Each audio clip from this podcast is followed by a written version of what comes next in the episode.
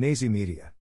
The manager of Louisville rapper, ESTG, Eric Mosley, has been arrested on a slew of gun and drug charges, according to a story in the Source magazine published on Thursday. A search of Mosley's hotel room by FBI agents produced a kilo of cocaine, $100,000 cash, an AK 47, and a stolen handgun. If convicted on the charges of what was found in his hotel room, Mosley is facing a mandatory minimum 10 year prison sentence.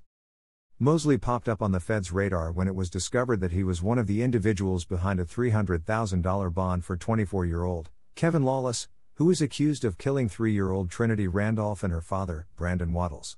Shortly after Lawless was released on bond, videos of him bragging about posting such a large cash bond and getting out of jail made their way around the internet.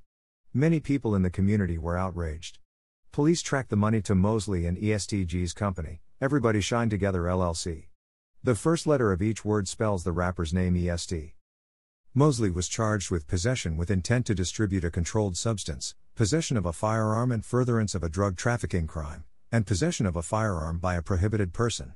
Philadelphia, Pennsylvania. A drive by shooting outside of our brother's barber shop on the 5100 block of Germantown Avenue left one person dead and four others injured, according to a report from 6 ABC Action News. According to police, the incident happened around 5:37 p.m. on Thursday afternoon. Greater than a vehicle was traveling south on Germantown and at least one person, possibly two, from that vehicle opened fire. Deputy Commissioner Ben Naish, with the Philadelphia Police Department said. Police say a 28-year-old man was killed after he was shot once in the head.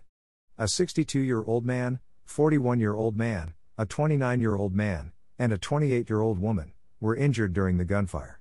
The 62 year old man was last listed in critical condition. The other three victims were all last listed in stable condition. All of the victims were reportedly taken to a local hospital. Police say at least 15 shots were fired from two different caliber weapons. No arrests have been made so far.